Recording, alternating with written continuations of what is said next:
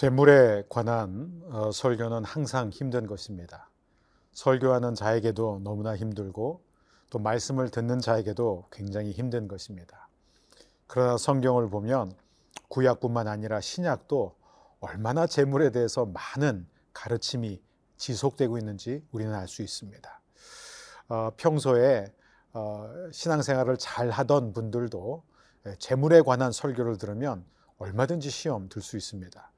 저희 교회 최근에 어떤 분이 이런 고백을 하시더라고요. 처음 오셨을 때 하필이면 그날 11조 설교를 하고 있었습니다. 너무나 시험 들어서 어, 한동안 이 교회를 나오지를 않았습니다. 그러다가 우연히 다시 나오게 되셨는데 그때는 다른 주제로 말씀을 전하고 있었기 때문에 은혜를 받고 정착을 하게 되셨다. 이런 어, 고백을 하신 것을 최근에 들었습니다. 여러분, 그만큼 우리는 물질에 대한 집착이 강합니다. 그런데 10분의 1을 하나님께 드리는 것도 힘들고 그것도 엄청난 믿음과 엄청난 헌신이 필요하다고 생각하신다면 여러분 오늘 본문에서 큰 충격, 아니 큰 상처를 받을 수도 있을 것입니다. 오늘 함께 신명기 15장 1절에서 11절 말씀 보겠습니다.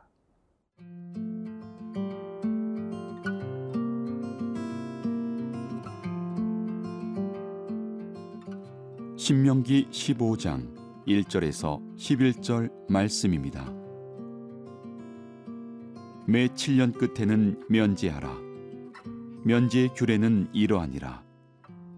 그의 이웃에게 구워준 모든 체주는 그것을 면제하고 그의 이웃에게나 그 형제에게 독촉하지 말지니 이는 여호와를 위하여 면제를 선포하였음이라.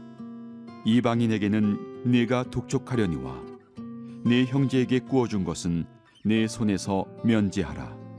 내가 만일 내 하나님 여호와의 말씀만 듣고 내가 오늘 네게 내리는 그 명령을 다 지켜 행하면 내 하나님 여호와께서 네게 기업으로 주신 땅에서 네가 반드시 복을 받으리니 너희 중에 가난한 자가 없으리라.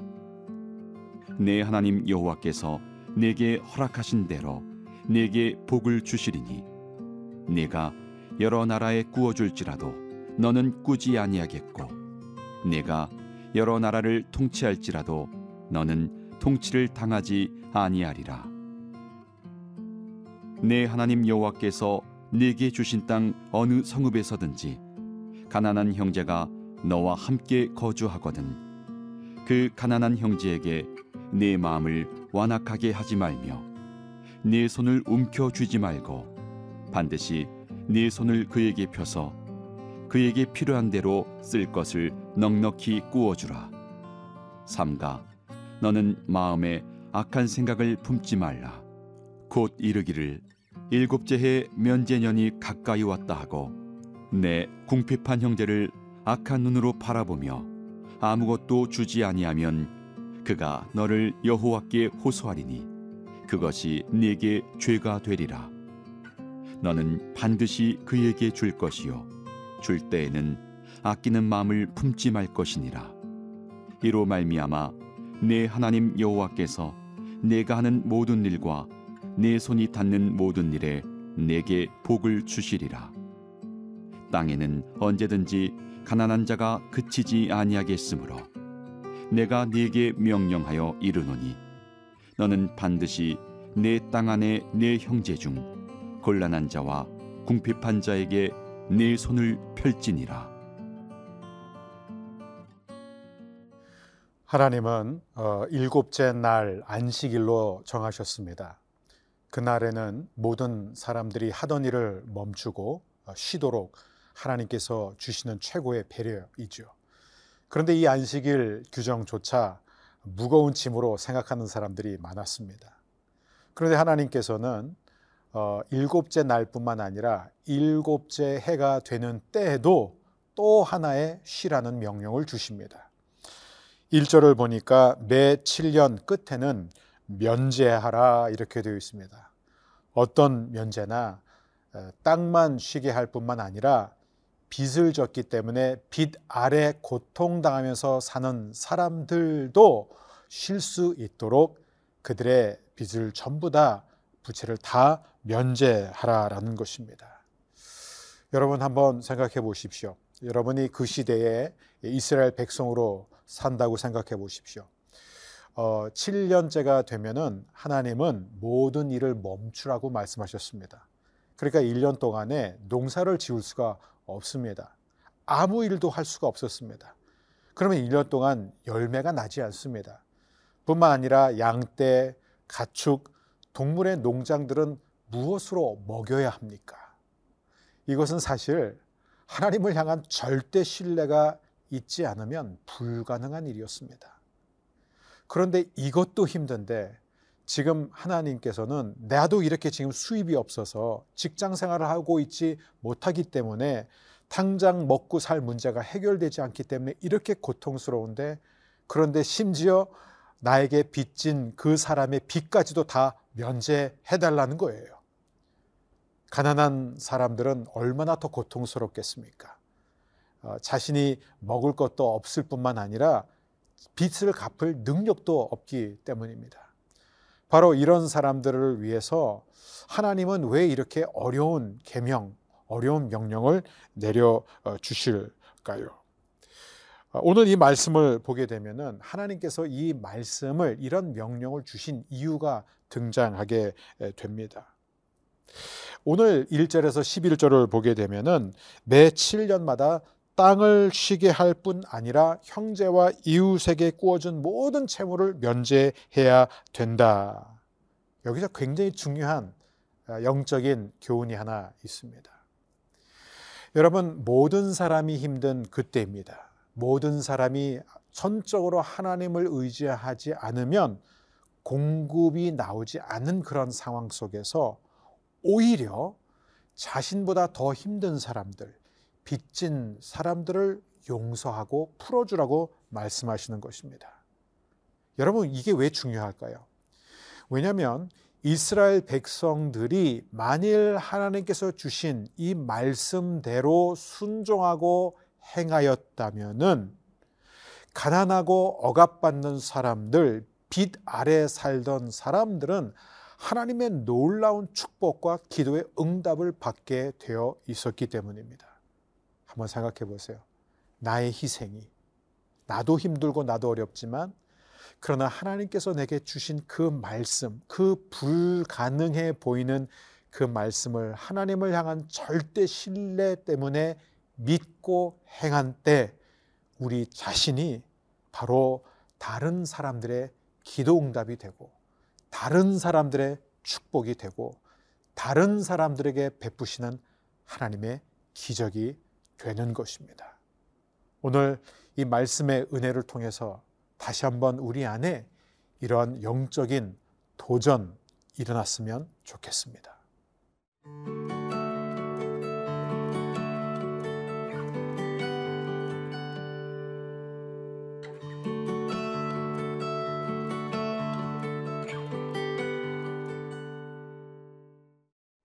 우리는 과연 이 안식년을 잘 지키고 있습니까? 영적인 안식년을 잘 지키고 있습니까? 오늘 이 본문을 보게 되면은 약간의 불일치를 우리는 볼 수 있습니다. 왜냐하면 5절에는 하나님이 분명히 뭐라고 말씀하셨냐면 너희 중에 가난한 자가 없으리라.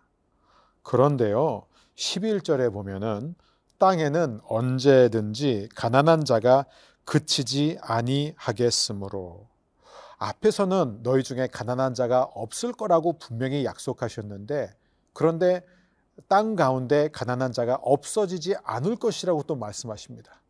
하나님은 왜 이렇게 다른 말씀을 하실까요? 그 이유는 하나님은 전지하신 분이기 때문입니다. 하나님은 모든 것을 아시는 분입니다. 즉 이스라엘이 하나님의 말씀에 순종하지 않을 것을 잘 아셨기 때문입니다. 여러분, 만일 이스라엘 백성이 정말로 순종했다면 어떻게 됐을까요? 그 기적이 바로 4절, 5절입니다.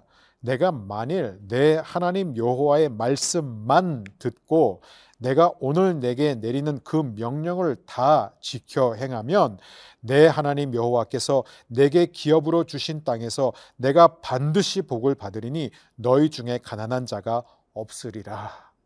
만일 우리가 하나님의 말씀만 들었다면 그 말씀대로 행했다면 어떻게 될까요?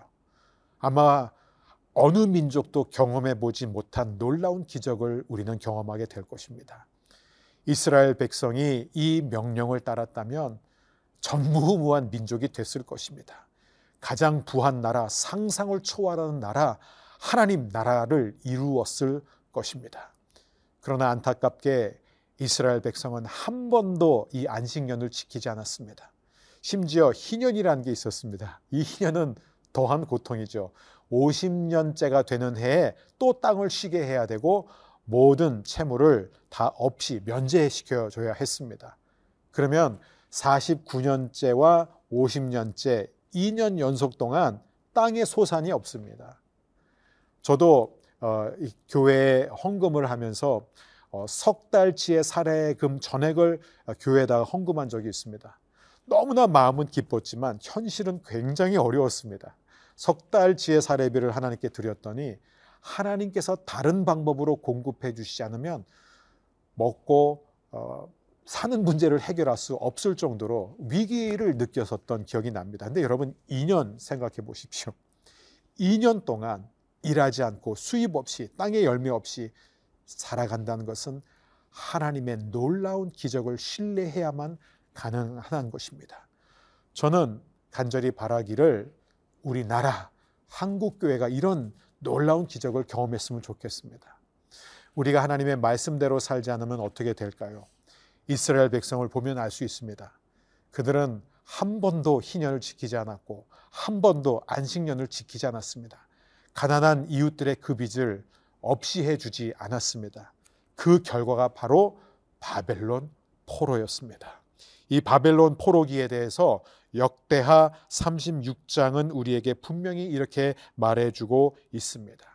이스라엘 백성이 불순종한 기간만큼 즉 땅을 쉬게 하고 가난한 이웃들의 빚을 탕감해 주지 않은 기간만큼 즉 70년 동안 하나님께서 그들이 포로로 끌려가게 함으로써 땅이 황폐하게 함으로 땅을 쉬게 하였다. 땅으로 하여금 안식을 누리게 하였다. 이로써 하나님의 말씀이 이루어졌느니라. 이게 바로 하나님의 신실을 하심입니다. 사랑하는 여러분, 다시 한번 묻습니다. 여러분은 영적 안식년을 어떻게 지키고 있습니까? 이 안식년은 믿음의 시험입니다. 우리가 얼마나 하나님을 사랑하는지를 시험하는 것입니다. 특별히 하나님은 이런 말씀을 구절에서 하십니다. 삼가 너는 마음에 악한 생각을 품지 말라.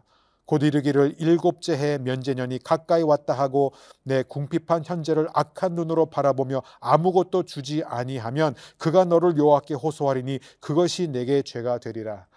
6년째가 되던 그 해에 누군가가 나에게 도와달라고 하는 거예요. 그런데 다음 해가 7년째가 되기 때문에 그 사람은 나에게 빚을 갚을 의무가 없어집니다. 그렇다면 과연 아무것도 돌려받지 못할 것인데 손해를 보고서라도 그 이웃에게 꾸어주는 게 맞습니까? 하나님은 우리에게 말씀하십니다. 대가 없이 아무것도 바라지 말고 베풀어라. 베풀 때 하나님께서 갚아 주신다. 오늘 우리의 힘으로는 절대로 순종할 수 없는 이 그리스도 예수의 마음과 사랑이 저와 여러분 안에 싹트게 되기를 주의 이름으로 축복합니다.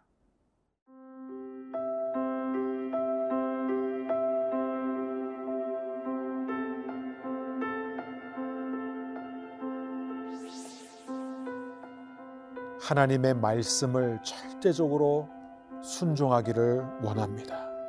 하나님의 말씀만 듣고 하나님의 말씀을 다 지켜 행함으로 말미암아 반드시 하나님이 주시는 복을 누리게 하여 주옵소서.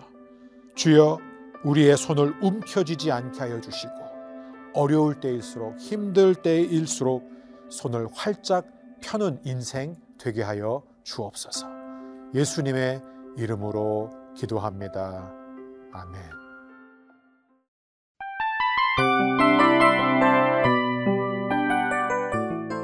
이 프로그램은 청취자 여러분의 소중한 후원으로 제작됩니다.